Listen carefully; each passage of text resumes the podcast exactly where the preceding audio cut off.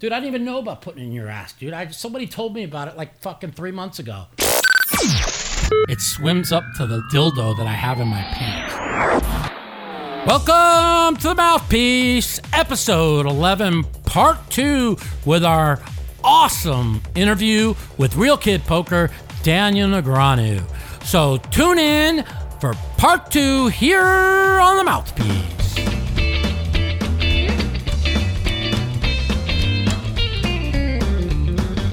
Welcome to the Mouthpiece, episode 11, part two.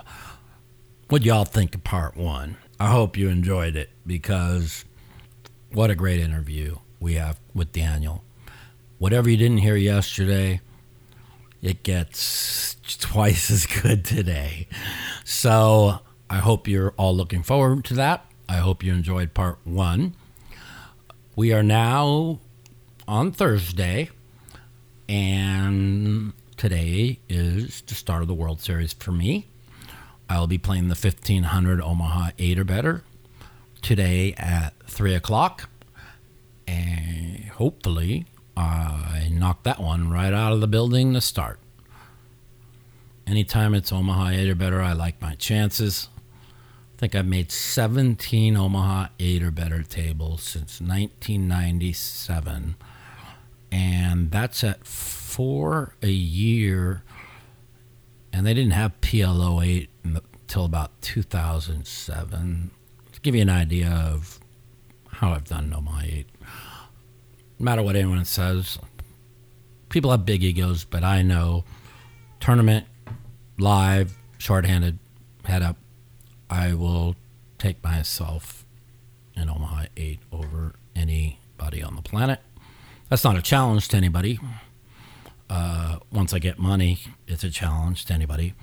But since I don't have that much right now, I can't bet with money I don't have. I used to do that many years ago. Not a smart thing to do.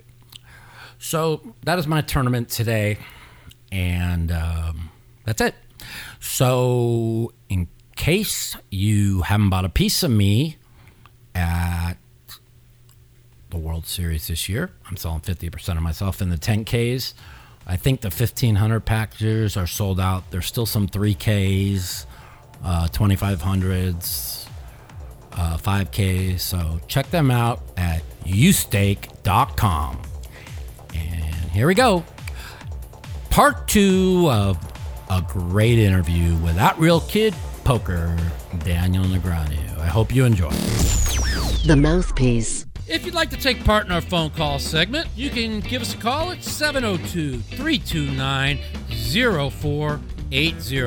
And if you're a snowflake or a pussy and you don't want to talk to me, you can email me at mouthpiecepodcast at gmail.com. Also, follow me at the Mouth Matusow on Twitter for times that our call in segment will be live. World Series Week, Part 2, here on the Mouthpiece. Let's hear what our call ins have to say today. Welcome to the Mouthpiece. This is Mike Matusow. What's going on? Hey, Mike. What's going on, my man? So, so tell me how lucky you had to get to beat Matt Ashton heads up for a bracelet 2013. You mentioned that a few times on here. Oh, when I beat Matthew, I didn't have to get lucky. He made the Cardinal, the big. He's a. By the way, he is a fantastic poker player, one of the best in the world. But he made the cardinal rule mistake you can't make when you have ninety percent of the chips, and that's when you raise with a ten up, and the small card protects and hits a wheel card. You gotta fucking give it up. Or if you call on fourth and the guy hits perfect on five, you gotta fold. You can't be giving him like the big bet that he basically gave me a free double up, and then the next hand I made a ace high flush and a six low, and the rest was history. But if he never gives me more than the the fifty thousand original bet, I never get any chips to hurt him. You know what I'm saying? So that was uh, Sure. that was his mistake.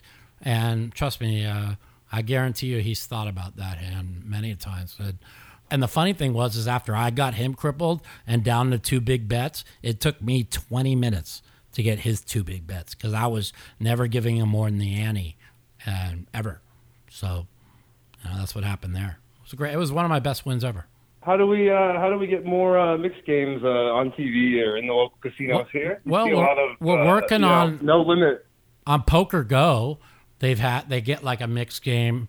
Like the they play the think they play the one two thousand game uh, once or twice a month on Poker. Do you have PokerGO? Of course. Yeah, yeah, of course. Do you, I haven't I haven't watched it in a while, but I know they were they were playing it for a while. I watched the Deuce to Seven game. It was so boring. I couldn't watch it anymore. But uh, Well, so how do we get so so sometimes Deuce to Seven is boring, sometimes Razz is boring. right. You know, we want people to start playing. You know, hundred dollar, three hundred dollar, you know, little mixed tournaments on these We no do. limit where they go to the casinos and play ten no limit tournaments. Dude, we do. How do. we make how do we make these more exciting? I don't know, man. We got well, we're we're pushing mixed games. Uh, people are bored of no limit. Uh, they see all the top top players in the 10k mixed, and the fields are growing. You know, people uh, are getting. It, it takes it. Listen, it's it takes a. You know as well as I do. It's takes. It's hard to master all the games. You know, and now there's so many new games. Even I, even I'm only average at some of the games where I used to be like top five in every game. So uh, it's all right. It's uh, they're fun. I love it. Anyways, I got some more calls. I got to answer, and uh, thank you so much. And uh, give us a call anytime. All right. Cool. Well, love the podcast. Thanks a lot for doing this. It's You been a it, blast to listen to. Keep Thank it you. Thank you, buddy. Take you. Bye. Sure. Bye. Welcome to the mouthpiece. This is Mike Matusow. This is uh, this is Jesse, Jesse Martin. Je- my Yeah. man Jesse. What's going on, buddy? How's it going? Uh, um, yeah, no, I was just I was just gonna ask. Um, you know, I've been listening to all the podcasts and a lot of good stories on everything, but uh, I kind of wanted to uh, you know get into a little you know quick you know n- nothing big quick strategy with you. Um, you haven't really talked about you haven't really given the listeners any Omaha eight or better tips yet. Uh, So yeah. I was just wondering po- post flop Omaha eight or better. You know, what's the first thing that comes to mind when someone asks you for tips or advice or something like that? well, you, you mean like post flop? Uh, Yeah, okay. post flop. You know, everyone kind of has their right. their theories and way to play pre flop, but post flop is kind of this obviously is where the game this is really absolutely this is what I go by. You're gonna have your aggressive players to play a lot of hands, right? And then you're gonna have most of the people that won't ever won't ever enter a pot with well without an ace, which is probably what eighty percent, unless it's like late It position. might be a little high, but yeah, I know what you're saying. People Okay. who are going to play very they're, premium hands. They're gonna they're gonna raise like if somebody raises under the gun, you know they got aces or one, two, four. You know what I'm saying? And if somebody calls a raise on the button, you know that they probably got like ace three five, ace whatever. The key in Omaha is locating the aces is the most important thing. So look, let's just say it goes raise under the gun, call by a tight player in a two hole, call by a medium type player on the button. I can't tell you how many times I'm in the small blind in a tournament that I three bet it with the three nine jack queen double suited or some fucking garbage ass because you know all the low cards are out that it has to come high. Then all of a sudden I comes like nine I hit I nail the flop. I bet out. They think I got like ace deuce. They try and steal it from me and raise it and I just bury them in a pot. But also especially late in a tournament is you'll I'll fold the one two three if it goes raise under the gun uh, by a solid player, called in like the three hole by a real solid player. I'll th- ace deuce three nines in the muck hundred out of hundred times. You're you're never getting more than a quarter, and people don't realize like ace deuce three rag. You have to flop gin on the wheel card end. You know, like if you have ace deuce three queen, ace deuce three ten jack. You know, you could make you go both ways. You know what I'm saying? A nine's just an, eight and a nine are just awful cards, and and with uh, with uh, two people already in, there's just the car, small cards are out, and you're always playing for quarters. So you just, it's all about recognizing. You can really get an idea of what cards are out. You know what I mean?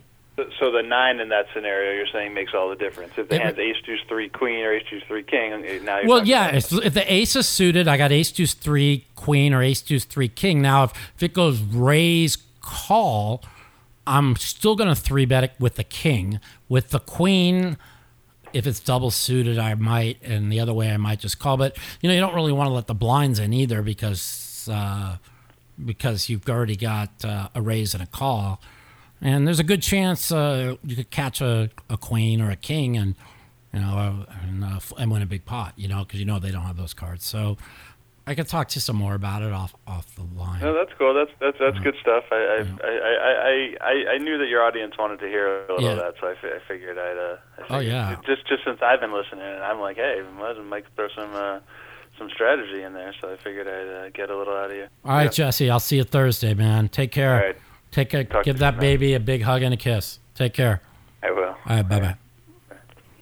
Yo, welcome to the mouthpiece. This is Mike Matusow. What's going on? I'm calling you from Miami, Florida. I play right. poker as a hobby. What's your name? I'm a fan of yours. What's your name? My name? name's James. Nice to meet you, buddy. Um, I, nice to meet you, sir. My name's I'm James Long. I've I followed you for at least the last 20 years of your playing. Mm-hmm. I'm a fan of yours. Uh, uh, I play poker as a as a hobby. I would like to play more, but uh, uh, unfortunately, you can't do it when you can't do it. But I, I saw the, the the message before, and I wanted to call. I'm just I wish you well. I hope you do good in the main event, and uh, God bless you and your family. And I wish you all the luck in the world, Mike. Man, thank you so much, man. That means a lot to me. And uh, it's the healthiest I've been in four years. I'm feeling good, and I think this is my year. So uh, I appreciate your call. I appreciate your support. It means a lot to me. And uh, hopefully, I, I- I, take down one I think I. I I think you're due. I think you're overdue. I just want to tell you that my my favorite. I'm not, I, I and you know him very well. I, Phil Hellmuth is one of my fans too. I'm I'm I'm I'm a I'm, I'm a big fan of his. Mhm. When I see you guys at the table, that's just right there. I just all I want to do is just stay tuned when you guys play. When you guys were in the national heads up final like 12 years ago, Yeah. that made my day. That was seeing the two of you at the 2013. It wasn't that long ago. Yeah. Shit, Well, okay, six like years six, ago. Six years ago.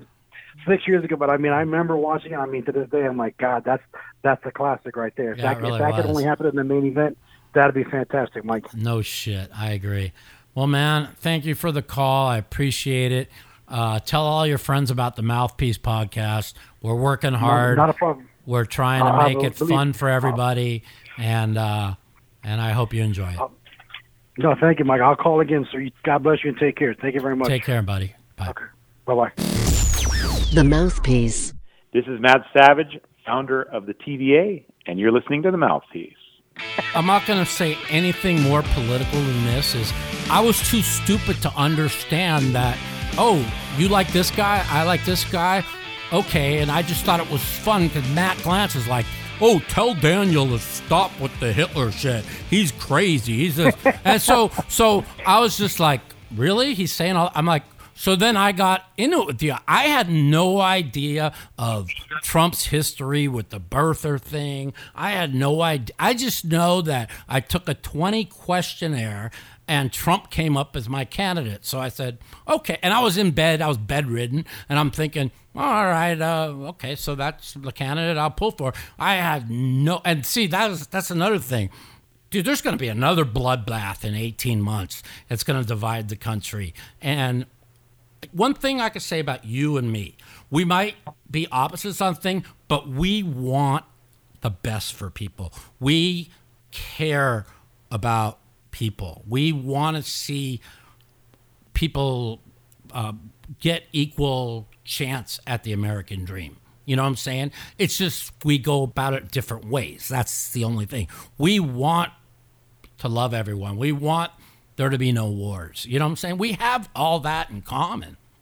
Well, I mean, yeah, obviously you're right. Like when it comes to politics, when when you have two groups, it's tribal, right? Mm-hmm. very. So one for one group of people is, you know, being fed information from typically their own circle, Right. and then other people are in their circle, and that's why when they discuss things, it sounds like you're talking to an alien because Right. you're getting it. It's like you're. It's like one person is telling you two plus two is five, and the other one comes like, "Are you crazy? two plus two is seven. It's Exactly. seven. And then you look at the person, and you go, "How did you get five? It's seven. And then you end up getting to a place, unfortunately, with the way that the there sort of the rhetoric, and I was Right. in it as well in the last one, and I Right. I actually don't think this this is going to be as bad uh, as the last one. I don't. I think it's, I hope not. I don't think it'll be good, but I still think at this point, um, I don't think it's going to be as heated as I- the, the last one was. I just the- had no because of the- idea. because of the contestants that were involved. Right. They were so polarizing on both Right. sides. So you had Trump, which is a polarizing figure. You had Hillary Clinton, who's a polarizing figure. I think in this case, people have made up their decision on Trump, whether they like him or not. Right. I don't think that's going to change in the next year. And then whoever the candidate is, Mm-hmm. there's there's nobody running that's going to be more polarizing than Hillary Clinton was. Right. So I just think it'll be a lot less um, fight. I I, also wanna- think there's exhaustion on both sides, where Okay. people are just exhausted by the daily cycle, Right. and a lot of people I know It's completely disgusting. shut out watching any of it and It's like awful. reading about it and just kind of like they want to live a life. And I, you know, I get it. Listen, Right. a lot of people who followed me or you on Twitter, they follow us for, you know, they want to hear about what's going on in our poker games and other Right. things. Like they don't need to hear every one of our opinions on every single bit of legislation. 100% Like we're not politicians, and you know we're allowed. To, we are entitled to our opinion, and when you feel strongly about something, you absolutely should speak mm-hmm. out. You shouldn't feel like you shouldn't. It's just like ultimately, you know, after years, you know, you seeing years of it, it's like for the most part, it really just doesn't go anywhere. Like having these Twitter debates for I- days with people, just back and forth, back and forth. Like one person's dug in, the other person's dug in. Like, what are you wasting time for? I look back at 2016. I didn't know shit about politics. I just, like I said, I got this thing. It said Trump was my candidate. So I just, I had no fucking clue that when Matt Glantz said to me, "Tell fucking Daniel to stop with his Hitler shit," and he's going crazy. Now I know when I was like 18, they used to say, "Don't discuss politics or religion," and uh, of course, you know, I never understood it because I didn't, I didn't know nothing about politics. Like in 2016, I was 70% right. Now I'm where most most people are. Like I'm five degrees like right of center, where most people are five degrees right or five degrees left. Which is why I have no clue why the Democrats are running like these crazy so left, left, left policies when uh, Tr- they can never win a, ma- a major election. That's why Biden, I guess, has it locked up. I don't know. Well, who knows? I mean, there's a lot of time till then, but Right. obviously the Democratic Party is split, and we know that. Bottom line is like we can get lost sometimes and Mm-hmm. not realizing like everything you put on the internet and the Twitter world or whatever stays there. You know, and it's Yeah, kind of like I've learned that now. We live in a much, we just live in a world that is much more hypersensitive to everything, and it sucks because I come. Mm-hmm. But don't you feel like that's which one of the much more- biggest problems is this PC culture? I mean, Well, hold on. When you say biggest problems, I'm going to say, listen, I'm going to say it's definitely a different world. I'm not as comfortable with, like, you know, Jerry Seinfeld, Chris Rock, and all these guys. They won't go on college campuses anymore because Right. their jokes are considered too offensive. And it's like, mm. well, a joke by nature is supposed to be offensive. I mean, I the ones the fun all- I find. I believe in celebrating. Like, I believe in celebrating our differences and joking mm-hmm. about them. And like, Right. if people heard me and Phil Ivey on the golf course together, like I- both of us I would know. be reprimanded Of course. for like all the all the cracker jokes he sends me oh, and Oh, you know what I order for him after nine holes. It's like we go we laugh about it. Like we come from that environment. And today, I think kids are being trained negatively in a sense of like they're looking for reasons to be offended by things that aren't even really all that related to them. You know, like it's like it's not even about them, and I get that. You want to be empathetic to the struggles of what people are going through, but if those people themselves are not bothered by it, Right. you know, it's kind of odd that you would be. Like I found that like there was, you know, a couple things that, you know, that I've done or whatever said in the past that were Mm. obviously controversial or whatever. And the group were, that was supposedly like marginalized or, or whatever, they laughed. Yeah, of course. The people that were, the people that were like attacking me were typically like young white kids. hmm Right. And I was like, this was like me sort of celebrating, you know, like my friends that I grew up with and things Right. like that. But like, and none of them were offended, and I didn't really get much sense from the people that were supposedly the ones that are supposed to be offended. But yeah, so as far as your question is, is like PC, I do think like I do think we're at a place that's a sort of a critical stage because we're getting to the point now where Doyle tweeted something and he got he got called sexist for this. Yeah, So he was wishing me and Amanda, you know, he, he wished me and Amanda well. He Last said, I'll, tell, I'll repeat it for those that didn't. He said, like, I've been married 59 years. And he's like, I'll, I'll give you one piece of advice. You know, if, uh, if you see a wall that's black and she says it's white, it's white. you just say, right. yeah, well, he's like, oh, you're right. He's like, oh, yeah, I just thought it was black. It's a joke, right? It's a Right, joke. It's just yeah. a joke. It's fun loving. It's not, you know, attacking people. Yeah. But then we got people responding saying it's sexist because it's stereotyping women as being crazy or stupid, right? And I think when we start to, when, here's the problem with what they do. when they start to have fights like that, Mm-hmm. it actually denigrates and hurts the real fights.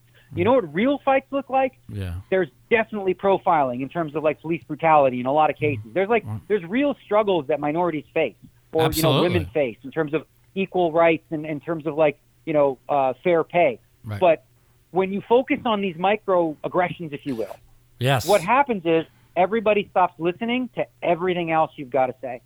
You're right. It's just like, oh my, it's like, oh brother, I, you know, are you serious right now? Like I can't even tell an innocent joke like that. You, you, you're, you're so right. And, you know, I told people, I said, comedians should be, they could say any gay joke, any, any N word. They're comedians. They're just, that's what they do. They make people laugh. And, you know, like even, even though I disagree politically with Bill Maher, I watch his show every Friday. And he even, he even says, he's like, the PC culture's destroying the Democrats.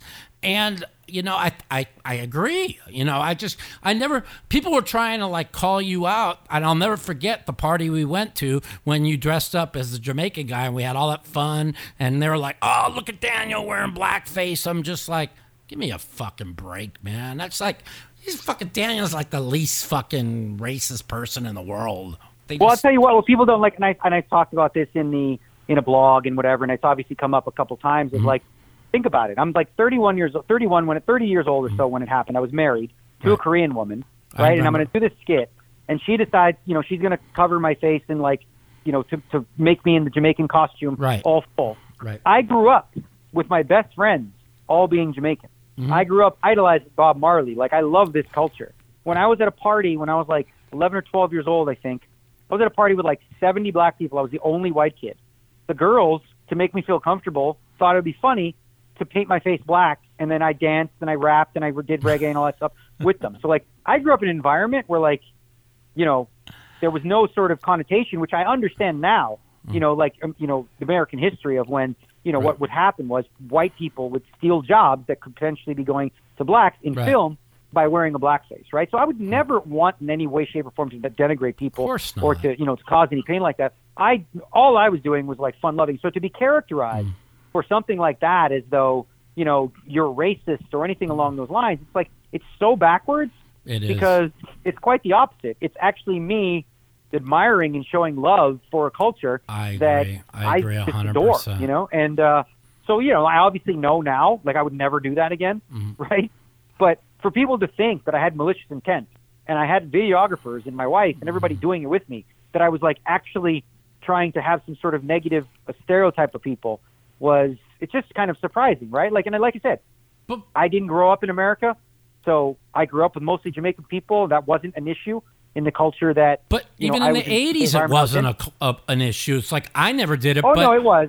people I believe used it to. was. Like now that I've done a lot of research on it, Really? like it's always been a thing. Like, but you know what? The, the, the way that I always thought of blackface is like in the movie Bamboozled, where Mm-hmm. people do the big red lips and then they do like they sort of characterize and make fun of.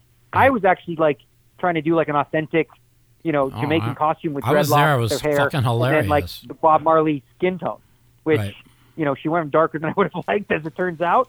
But you know, maybe we, you know, in, in hindsight, it was a bad idea. But like, none of us in the moment were like, "Oh, watch this! We're gonna totally like smash on people." Like, obviously, obviously, like, how crazy do people think I am that I would openly do something that would be considered like, you know, violent, like evil, like evil or racist or anything like that? Like, why would I ever do that? Like, do they really think that me doing that means that I have any lesser opinion of another race? It's like people looking to be outraged when there's really nothing here. Like, No. yes, that happened. And by the way, it was 12 years, 12, 13 years ago, you know, ages ago, and people bringing it up now Well, it, to say like, look at look at this guy. look what they're doing with some of these young kids that get drafted and, and are like they see their tweets from when they were like 15 or 16 and they're like and they try and hold it against them and destroy them and it just seems like our news on both sides it's like what can we do Well, it to happened to destroy Kevin Hart. somebody It happened to Kevin Hart recently when Yes. Kevin Hart was he was supposed to host the. yes uh, i had his back whatever. big time too it was disgusting and he, he used to tell jokes when jokes maybe they were really inappropriate or whatever in today's standards, but they were related to you know to homosexuality or something Mm-hmm. Like that, and like they people dug him up these old old tweets, and you know and he apologized for it. he had already apologized like like six years before that or whatever and they literally Here- here's the tried to take thing. his You know, career down Here's the biggest thing we're here's the biggest thing we're going to agree on, okay? Mhm. And I've had this discussion with a lot of people that are very progressive and left, and Mm-hmm. you know, pol- pol- policy-wise, we're very aligned Mm-hmm. with my views for the most part, Mhm. but not well, not I would say 50-50. What they don't understand is, you want progress, right? Mhm. But you have to have patience and respect for those that are not as involved as you on this issue. So, for example, when a 65 year old man from Texas, he's a dealer at the World Series, right? Old guy, grew up. He mm-hmm. sits at the table and he says, "Well, hey there, Maria. Why aren't you looking pretty today, honey?" Right? Mm-hmm. He is not in any way, shape, or form trying to hurt her. He is mm-hmm. not doing anything in his mind to demean her. It may be seen as something we don't do now. You know, you don't you don't say things like "honey" to a girl or whatever like Right. that. But this guy doesn't know that. So maybe the way to approach it is be kind to this man who is trying to do a nice gesture. Say to him, listen, you know what? Just so you know, like we kind of it makes me feel a little uncomfortable, and I think a lot of women when you use the term honey. Mm-hmm. So if you could just you know be mindful of that in the future. Unless you handle it that way, and instead grab pitchforks and then look at this guy and say, "You're a misogynist, racist, mm. pig, piece of shit, whatever," like that. It's like, holy shit! Yeah. All he said was, you know, you look nice today, honey Right. relax. Like they have to stop. Start the, starting point of attack is not the right starting point. If they genuinely want progress, then they have to start from educating people on these issues, right? Educating people on like why that's offensive. Like the guy might be like, well, why? Is, what's wrong with that? You know, he might not know. You know, he might need an explanation to it. If if you really want progress, the answer isn't to just you know uh, villainize all older people from previous generations who spoke with a different tone and used different language that is not as updated as yours. Like, if you want progress, educate before you demonize. You what you just said is something that is I- want you to relate with what I'm about to tell you. So my dad was really sick in the hospital the last four months. He's home now. He's doing really good, but we almost lost him. And when he was in rehab, he he we have, we were having a, a pretty deep discussion, and he's like, you know, this this nurse, black black nurse, black lady, she's so nice. She, and he's almost in tears. He goes, I can't, I just can't believe, like growing up, we we thought less of black. This lady's so nice. I can't believe I ever thought the way I did. In other words, you know, when he's 90 years old, so when he's growing up, this is before, you know, when they still had segregation, they still had, and for him to say that with tears in his eye, that's progress. You see what I'm saying? That's progress. right. So here, and, and yeah, that's probably so. What the issue is, I think, what a lot of progressives do is they focus on language and words rather than action. So let me ask you this question: You tell me which one of these guys is like the worst criminal. Okay, mm-hmm. person one is a guy who has never used a racial slur in his entire life. A white guy, right? Never said the N word, never said anything like that. But his business, he won't hire any black people. Okay? Doesn't say anything bad, but he won't hire black people. Okay. This other guy, he's used the term in jokes and different things occasionally here and there, but he works in the inner city and he hires like a wide variety of people, right? Which one in this case? Like, if you had to pick, I mean, obviously, I want number you know, two. I'd cases- rather have number two, a guy who who, so, who doesn't one discriminate. Case, right. Right. So in one case, we're focusing on language, right? And if you focus on language, okay, well, the person who's never used a slur, great. But when it comes to systematic racism, this person here who's not hiring black people is contributing far more so to the negative um, progress of minorities. Right. The other guy, you know, jokes and different things like working with blacks and whatever, like, you know, and, and employing them and hiring them, like his language may not be appropriate, and it never was, but his actions and how he treats these people and what he's willing to do with these people to me speak far louder than the words. And i think like i said the mistake that a lot of super progressives make is they're demonizing people based on language rather than Yes. action. Uh, this is you know this is incredible. Like what you are saying right now is exactly where where i feel. It's like forget if you hate Trump, he could be the scummiest human. You could, uh, you probably hate him more than any human. I don't like him that much either. But forget that. Let's just throw that out for a second and just say, words or actions. The things that comes out of his mouth half the time makes me want to vomit, right? But look at the United States, lowest job employment in, in every possible category you can ask for. Economy's thriving more, and I remember the economy's going to crash. Trump got that. So there, you know, is do you do you want a president that talks perfect or somebody that's doing a lot for the country? Now we could have opposite views whether you think he's doing a lot for the country or not. You know, that's you can't take. personally, I think when you're the president, like you have to do both. I agree. Like you, I- you know, you're going to be judged by your decisions and your actions, mm, and you're also going to be judged because you're representing, you know, group of people. You know, the class in which you carry yourself, the respect you have for other nations, for our allies, for other things like that. I think that's important as well as, of course, as you said, the actions you take in terms of how that's going to affect, you know, the farmers, the coal miners, Right. the you know, the the people that work hard, you know, in the country as well Right. as you know, you know, just the, the school teachers, whatever. Less so. I care less. I really do. I care far less about what a billionaire's tax structure looks like and them bitching about paying two percent more. Like I Fucking really don't wanna hear it. Daniel, man, you fucking are like a total different than you were three years ago, and so am I. We both are. No, that's not true in terms of that. Like I, I know, but you. but what you're you're saying is so true. It's so true. But one of my problems, and and this is a lot. We're going to drop politics right after this. Is my biggest problem with Trump is is people, young kids. I remember when I was seven, eight years old. Right, you look up to your president, and Trump doesn't understand that these young kids can't have him saying the things he says because young kids look up to their president. And the biggest letdown for me with Trump is I thought he would be way more way pre- he's not even he's he took the PC culture and he just cut it into a zillion pieces. And I do have a problem with that. And I've I've gone on and said it, you know. It's disgusting. And um Unfortunately, that's what we have. But let's let's fucking let we're gonna drop politics. Let's talk about good call. this is yeah. fuck me and you. Will we could talk forever. So, what are your goals for this year's World Series of Poker? What are your goals for the future?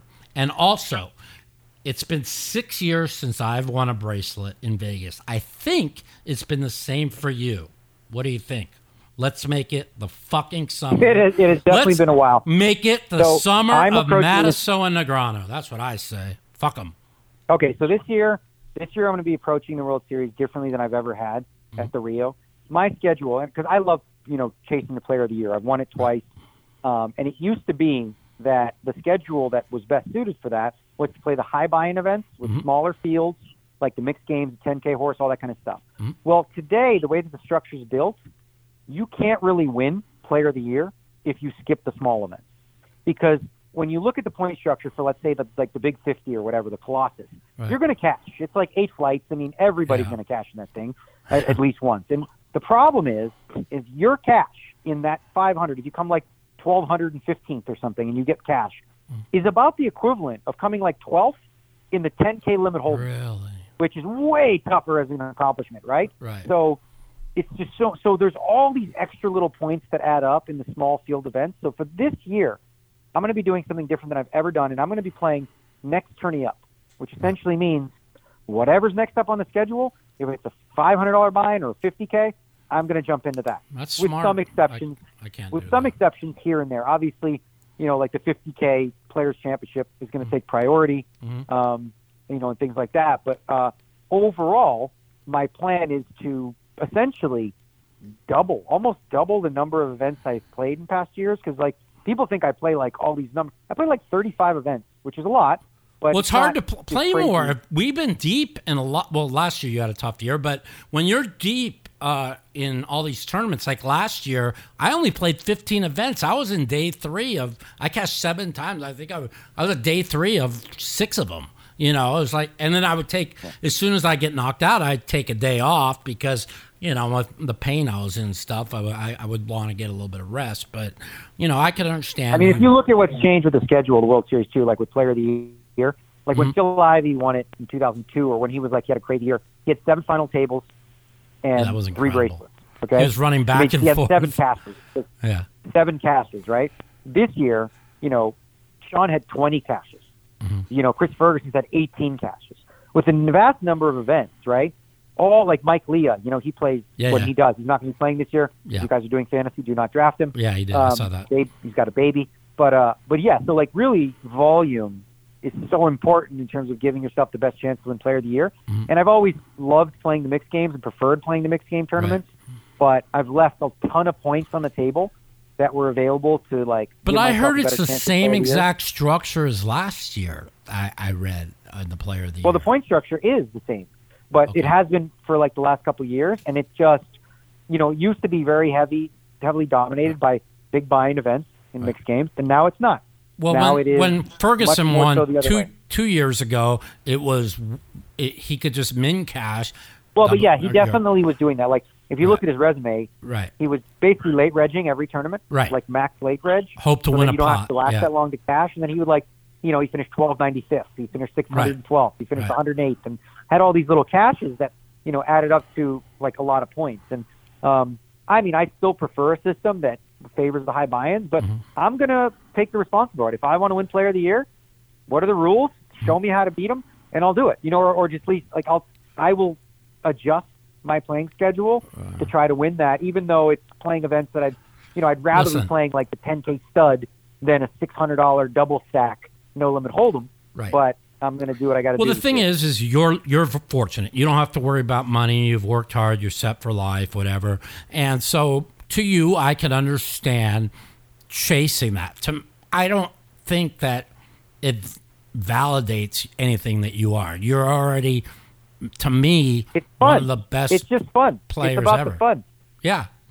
I just You know, you know, I can't I can't see there's a 10k going on and you're in a fucking thousand dollar and I'm like where's fucking Daniel where I could some or when we're making fun of Phil and you're not around to fucking be there to make fun of him because you're in a thousand dollar buy-in on day, day one or something. I don't know dude. It's gonna be brutal man. Well, the the good news with the 10ks this year is you can skip all of day one and reg on day two. I know. So that gives you a little bit more time and flexibility to still get in with you know a chance to win. you know, I don't mind at the World Series, but you know, w- let's let's talk about that a little. I think we're both on the same side because I remember you put a, a tweet out. I say start every tournament at noon. If you ain't in by twelve thirty, tough shit. Go to the, you're out, and get, and everybody's gonna show up. They if I think the main event, letting people buy in on day two is is disgraceful. Tournament poker, you want you want the recreational people to have an, an equal opportunity to win. I am against re-entries. I really hate late regs. I you know six levels. I think late reg at the World Series would be more than enough. And if you miss it because you're in another tournament, well, there's another tournament the next day.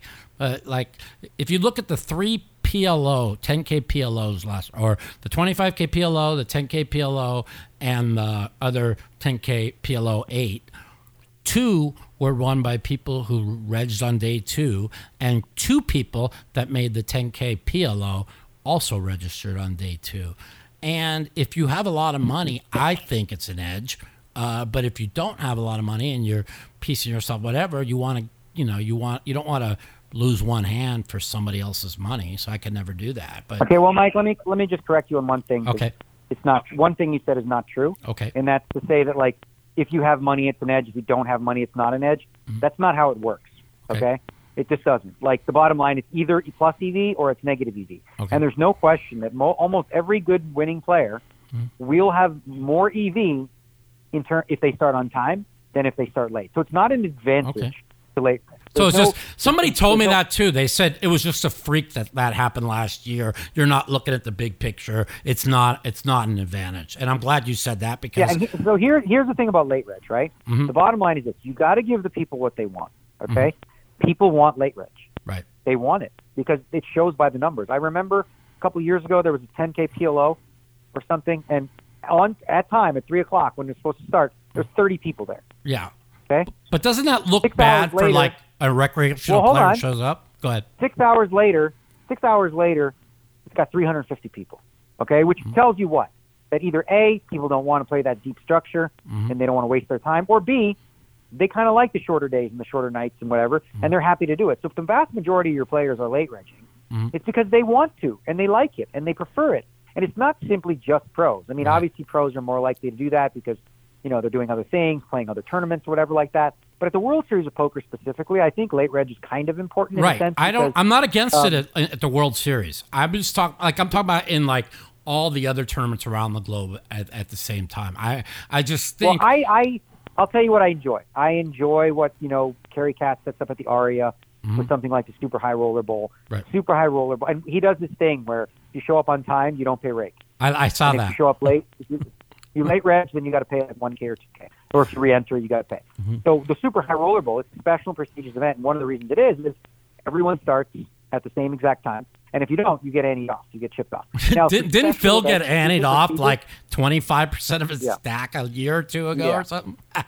Yes, he did, which is kind of he did in the one drop too, which is just An idiot, man. Um, but but yeah, so those I do think I do think, and I agreed with uh, I don't know who- I think it was Rob Yong who wrote a piece on this, talking about you know what made an event prestigious, and part of it was like you know sitting on time. The tournament starts and it starts.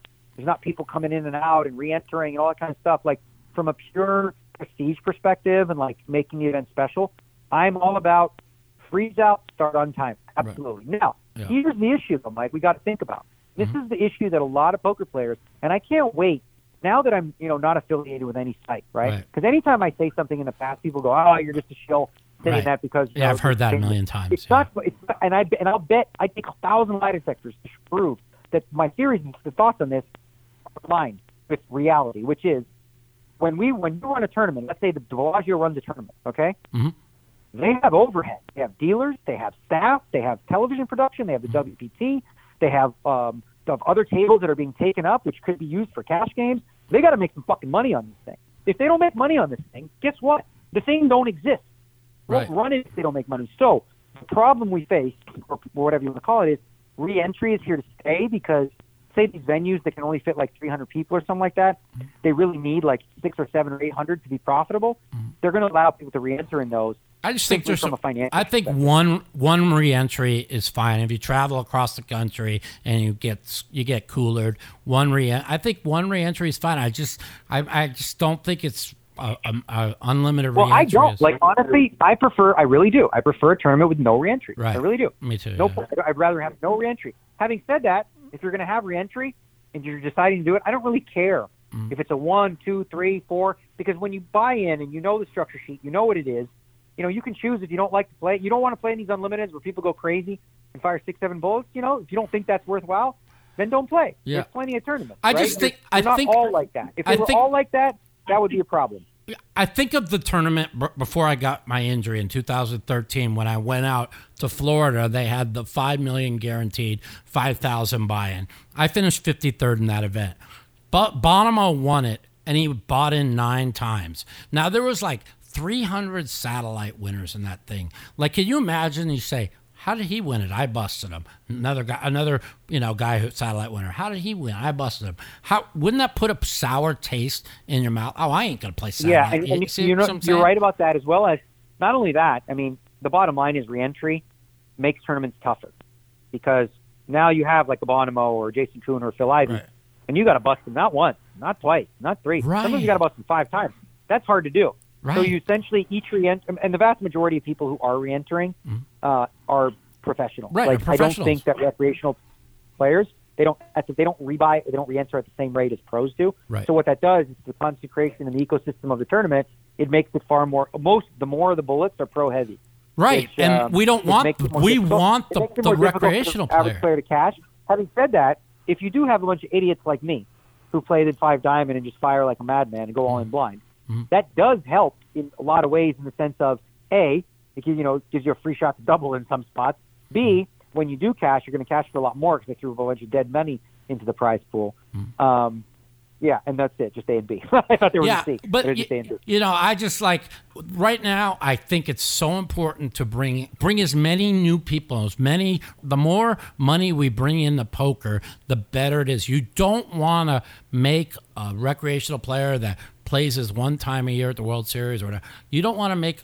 I'm just scared the World Series is going to turn into unlimited rebuys in every tournament. Well, here, here's what here's another thing. I'm going to push back again. I'm going to push back again on something Okay. important, which we talked about, which is revenue, right? Mhm. So, World Series of Poker, they didn't do this until they were forced to, and I'll tell you why they're forced to. Venetian, you know, Right. Wynn, all these other They were places losing a lot of the world's. Yeah, I are know. having these daily 400 600 dollar buy-ins at low levels with rebuys and reentries, and they're very popular. What that does to the Rio is it takes bodies out of the Rio and sends mm. them other places. Now, instead of allowing them to leave and go other places when you can get that revenue there, you just offer some of the same events that they would go to other places for. Now, people are still going to go play the other events, but they had to compete with what the market was driving to, Correct. which is a lot of these re-entry, small buy-in events. So they've just done what they've had to do to keep up. And I, you know, it really bothers me a lot when people shit on the World Series so much Mm-hmm. in terms of ah that this this like it bothers me because like fucking you selfish prick. Like you know how hard it is to do this? Like they know. everyone thinks that everyone thinks they're making oh they're making bad billions and billions of dollars. That running that event is not easy.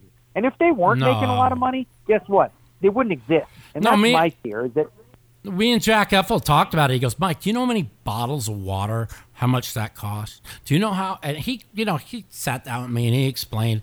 And listen, I know what what they put on now, how much work it takes is unbelievable. I had Mori Eskandani on my uh, podcast about three weeks ago, and uh, he says, you know, Mike, we have been in meeting after meeting after meeting since January.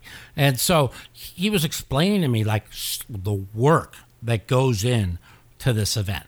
And so I have turned a little bit of an eye towards how you're thinking. You know, I got a little bit upset when, Well, listen, Mike. Mike, listen. This is the thing. All poker players, we run a business.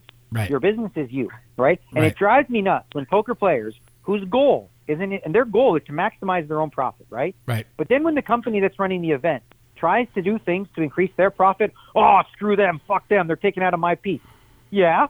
So, I mean, listen, if you don't think it's profitable for you and you don't think it's worthwhile as an investment of your time or your money to play in these things, you can't beat it or whatever, then don't play. Right. But don't besmirch capitalism when No. a company is trying to look at the numbers and say, you know what? The rate right now we're charging is uh, 10%. If we up it to 12% in these things, I think that will increase our revenue across the board so that we can do this by X and Y. We make more money, whatever. Everybody's in that business. Like, it doesn't make sense when, as a pro, you're saying it's fair for me to try to make maximum profit, but not fair for you, the organizer, to do the exact same thing. I don't care if it's Poker Stars, World Series of Poker, anybody. As long as they're transparent and honest about what they're charging, you as a consumer or a player as a pro, you get to decide for yourself, is this worth it to me to play? And if not, you can complain and bitch or whatever, but like, you know, that's that's the way the world works. these were the two biggest problems I have at the World Series. Other than that, I fucking am all in with everything you're saying. My two biggest when they first run the Colossus, I think it was two years ago, and they took like a million rake and seven twenty five for first. There should never be more. Right? They should have been a million for first and seven twenty five for. rake. I just I couldn't see raking more than first place, and I I had a problem. Well, let me ask you this.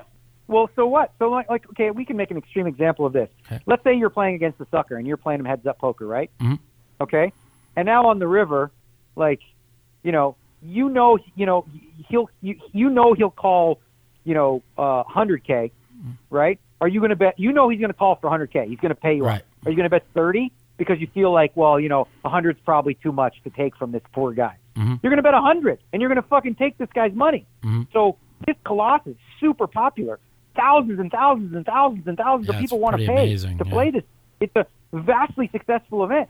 So they're going to look at it and go, listen, we're going to have a good take on this. It's going to be a real good event for us, the company. Mm-hmm. And bottom line is, clearly by demand, people want to fucking play it. Right. If they didn't, they wouldn't show up. Makes the only sense. way that you can get companies to lower their fees or lower their rake in certain areas is to see those numbers of people drop significantly, right? If Right. people start saying, "Well, no, we're not going to play them," well, then all of a sudden, now they have to restructure their their payouts. But if everyone if if if everyone still shows up, whether it's ten percent or twelve percent, and you don't see a drop off, Mhm. then what kind of fool would you be, in a sense, to not look at that as a possible opportunity to increase your revenue? Like every other poker player does in every single hand that they play when they try to maximize value by betting the right amount. That's fair. Now, this other only other problem I have now, this would never affect you because you bring your own food. But let's say you go into the poker kitchen and you want to get something to eat, and even in a 10k buy, whatever, they give you ten dollars or I think it's 15 last year of food money. But then for a slice of pizza and a coke, it's $21. And I'm just like the least they could do is get pay for your meal. You know what I'm saying? Okay, so that is, again, that comes back to first of all, first of all, like, and I didn't say this before, but it's true. It's like nobody owes you a living as a pro pro or player, right? Nobody does. So they're going to charge their prices. You don't if you don't like the customer service, you don't like the experience, you don't feel like they're taking good care of you. You take your business elsewhere. You don't play, or you or you prepare other ways, which is like you said, to bring your own food, to you know, to do other things like that. Yeah, I get it. I mean, I totally understand where you're coming it from. It just seems so sucks to get a- chintzy. That's all. it sucks to get a food voucher for 10 bucks when every meal is 22, Yeah. right? But bottom line is, you have to make the decision for yourself. That's Why true. do you show up to the World Series of Poker, Mike? You show up to make money, right? Right. Yeah. So overall, when you show up every day, you think that every day you show up, you're profiting, even with paying 22 bucks for that meal. You still think it's a profit. If you didn't, you wouldn't be there. I just listen. It just looks so cheap. It just looks. It just. Why would you want to come off? Just like the one year where the urinals were out for the entire World Series. It's like really you can't get you can't get somebody over here to get the to get the bathrooms. Where uh, you, you don't have to worry about that problem. But but like there was literally like like seven urinals out the entire World Series, and I was like, how could they not get somebody over here? to fix it. Or remember the year that you had the thermometer going? It was like 66 degrees in there and they couldn't adjust the temperature and it, they it took them 6 weeks to find out that it was being run off a different system like it just doesn't seem too hard to fix. That's all. You know. Well, I mean, it doesn't seem, but it is, right? Yeah. Like, Yeah. Listen, do you think Jack and Ty and all these guys want these headaches? Do you think No. that they don't care, that they don't hear? So Oh, they- clearly, there's many moving parts when you when you work in a corporation. Right. There are a lot of like moving parts to get from point A to point B. So yeah, everyone knows the toilets are out. They make the phone calls Mm-hmm. to the people that are supposed to get the toilets. Those people say we can't get there till this date, that date. Players are pissed. Right. People are pissed. Like nobody wants that. Like nobody wants the room to be freezing. Right. Like they're not happy about it. But listen, it's a huge undertaking to do. They do overall, I think, a pretty damn good job. They do. But there's going to be times where there's going to be times where you know shit happens. It just you know shit happens. Things are not going to go so well. That's why a lot of people that are excited about the Rio maybe moving somewhere else. I'm like, I'm be not. careful what you wish for. Yeah. Be careful Where- what you wish where, for, where's it going to be? Where you have that kind of access? I, I still. What's you don't know. Like a lot of people will look back on the Rio and be like, "Man, I miss it being there." Like, and you know what poker players do? This is what we all do. We complain and bitch Yes, we do. all the time. yes. You know what I'm saying? Like, Hmm? you give somebody a free, you give somebody a free drink, and you say, "What the fuck? Where's my straw?" right? I mean, it's like Yeah. that's that's poker players. You know what? You didn't give me a straw. Like We- I just gave you a free drink. Wait. Like, you know what I mean? And, you know, you made a good point about uh, them, you know, trying to compete with the market. And what they what they did a couple of years ago, and they I guess they're doing this year is they're having the Kings Club, uh, you know, that big uh, cash game where the higher area buy-ins is. But th- I still I wish they would announce it more because why would people like not? Well, that's an exclusive thing, though. So, so that that whole area, Mm-hmm. that's what they're trying to do to like, you know, kind of offer some Highland service. God, to, I wish we Highland had the players. I don't go there, but I know like they're offering special food. They're offering, you know, a little more, more amenities. They're trying Right. to class up the joint a little bit. Mhm. They're always trying to innovate in different ways, and like, it's just frustrating to, to me knowing how much work goes into these promotions and these ideas because I've worked in the industry Mhm. both as a player and you know on the other end for a long time and like I get it like poker players they're focused on me me me me me what's good for me I'm like okay you know what's good for you what's good for you is if the company that's putting on the thing makes money if the location makes money because guess what as I've said before if they don't you don't make no money either Yeah, because there's no. No, it, it's it's a good point. You know, me and Matt Savage talked on. I think it was my second podcast. Is poker's changed? It was always run the tournaments to get people in to play cash games. Well, now, unfortunately, it's it's get people in to play tournaments and get a big volume of people, and it sucks that there's you know we were talking about ways to get it like it used to be and where you're playing in the 400 800 3600 mixed game and the guy just busts out of a 3000 buy-in tournaments he plops down 20 grand he's steaming he dusts it off in five minutes i mean that's where we used to make all the money even even when you were tournament Well, you did, yeah. that. You did Yeah. now, but here's what you got to do now: supply and demand, right? So Right. now, like you said, people are coming in to play the tournament. right Now, people come in to play a tournament, so when they bust, what do they want to do? They want to play another tournament. So that's why you see a proliferation of side events, deep stack events, small buy-ins and stuff to Right. satisfy those people that they don't want to play cash. Right. You know, they want to play tournaments. So Yeah. if you're a company, you have to adjust and adapt Yeah. to the market.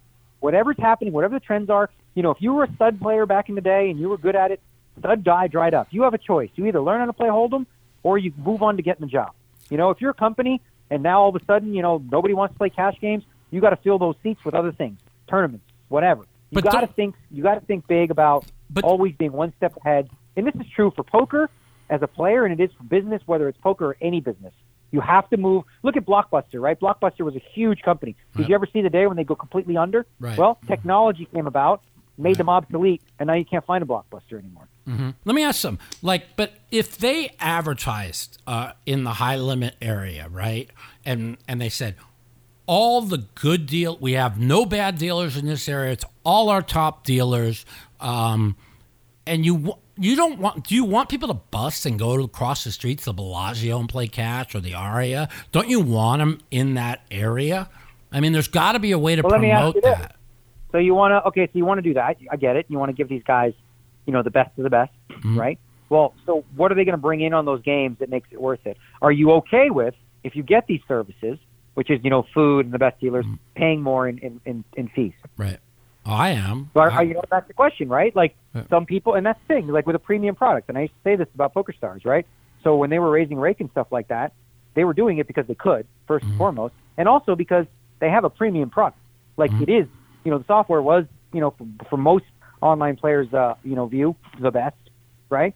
So there's if you call it premium. Like when you go to a hotel, sometimes they have regular internet, and you can pay for premium internet, Right. right?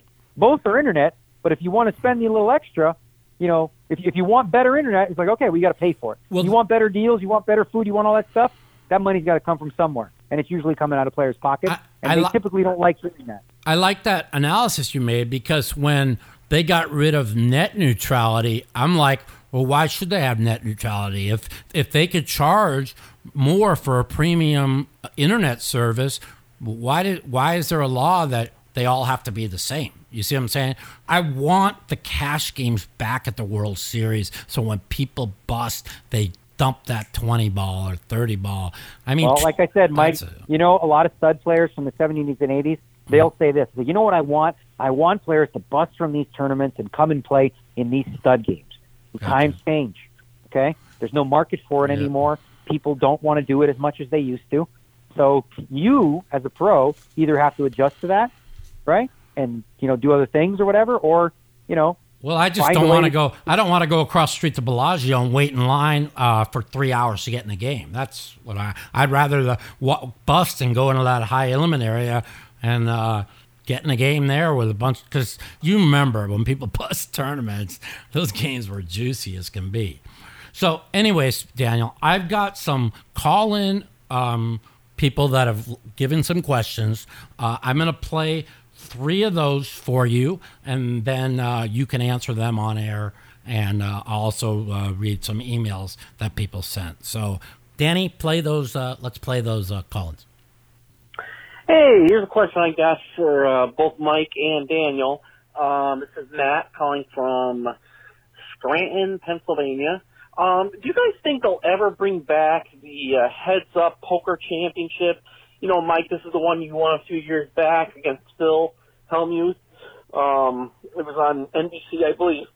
Because I think they should bring that back. that was really enjoyable and fun to watch. Just one of your thoughts.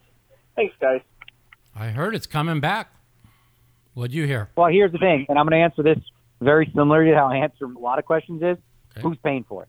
Okay? If we have anybody that has a worthwhile interest, and I think the interest could come if we continue to see, you know, sports uh, sports betting operations like in, across the United States want to get more involved and maybe sponsor something like this because these things are not free to put on, Oh, they're, right? They're not. So you got to like people people say, "Oh, I want to see this, I want to see." That. I'm like, okay, who's paying for it, and who's sponsoring it? And if you don't have an answer to those questions, then it's not going to happen. But I mean, who knows? Like with the landscape changing, I think there's a possibility it could come back. It was, you know, relatively popular in the time slot that NBC had it on. yeah. Um, Mori yeah, told I me mean, it's about a year ago they were working on it, but then I haven't talked to him since then. He said they were real close to bringing it back. So I don't know. maybe you know more. I I don't. You're you're you're probably more involved than I am, so you would know more of it. Um, but anyway, let's go to the next question. Hey, Mike, this is John. This question's for you and Daniel, I guess. So if the Rio is sold, will they continue to do the WSOP, or do will it go up for an auction on who runs it, or how would that work? Thank you. We Well, heard- I mean, as far as I know, the World Series of Poker would move, Mhm. and I, I've heard of one specific venue that is potentially suitable for it. I mean, they do own the brand. The Mhm. brand has some value, so I would A think that uh, there, it would be worthwhile for them. I mean, there's always the potential too that they would sell it to a No potential way. buyer, but I would think that um, the World Series will continue to go on and hopefully forever. Where's the uh what what the, any kind of hint where you thought it might be end up? So there's that? been discussion and talk about it being, you know, right around where the LINQ is, right behind there. Ah, but is there a what hotel would it be? Oh, oh, they would just put a tent up back there, or No, I'm not sure. Somewhere in that area, Oh, you know, which is probably a little more congested for for parking and things like that. Could be I mean, pe- like you said, people watch what you wish for. The way to get into the Rio, it's so easy to get in and out. There's so much space. I I just couldn't figure out a place that's owned by Harrah's that can house the WSOP, and I'm I'm real worried it might get moved to Florida, and that would really really diminish the. I don't think it'll move from Las Vegas. Oh God, I hope you're right. No, I was kind of worried about that. Okay, let's hear the next question. Hey, Mike. It's Steve from Las Vegas. Uh, I love the show. Uh, great guest. Uh, Daniel, well, welcome to the mouthpiece. Uh, got a couple of quick questions here uh, and, and a comment. Daniel, first off, I'd like to uh, say kudos for letting everybody attempt to buy you for the World Series and best of luck in the series. My question uh, is around the way that it happened. Uh, uh, do you feel that you know the added stress of the over selling is going to have any effect on your game?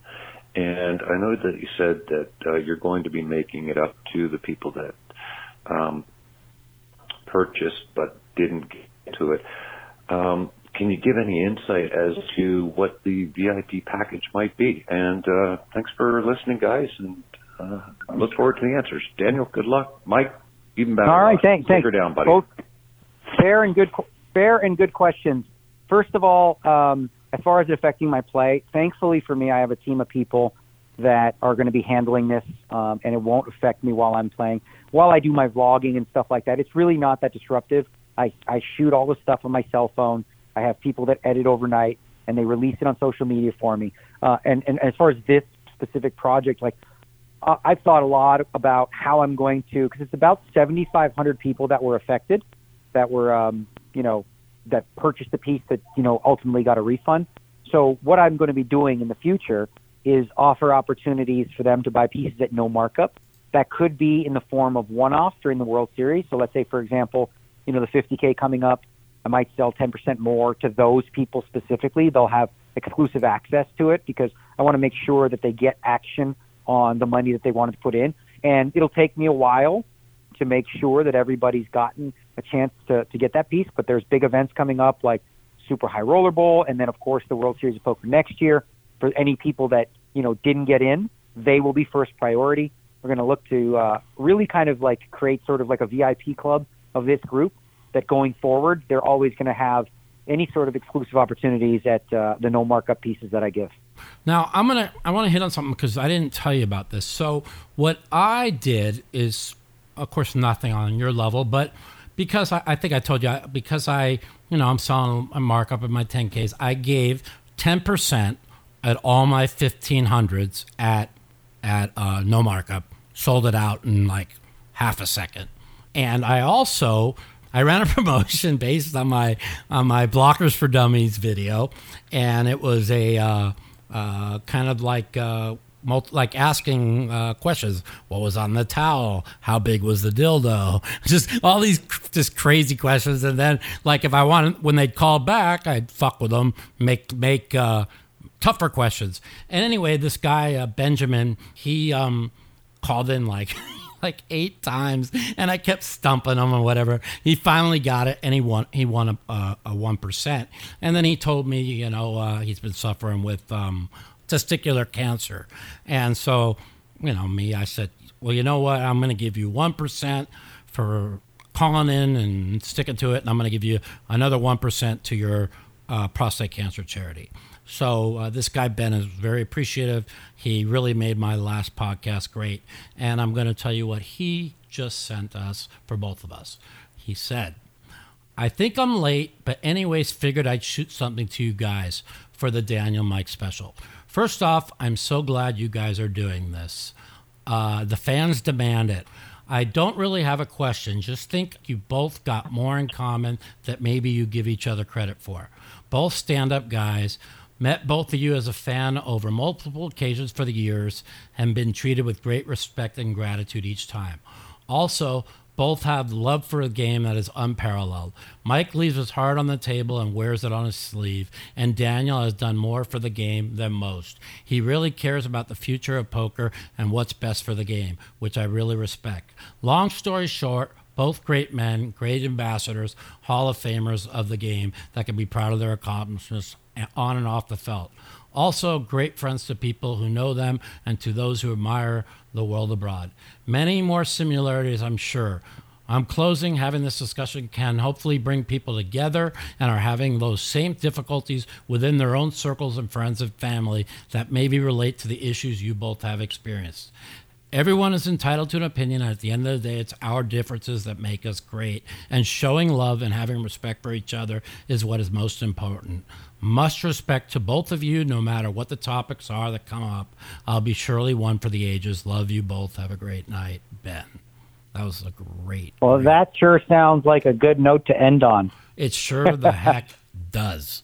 It really, really does. So, hey, Daniel, this has been a a fucking amazing interview. Um, my love for you is always been the same.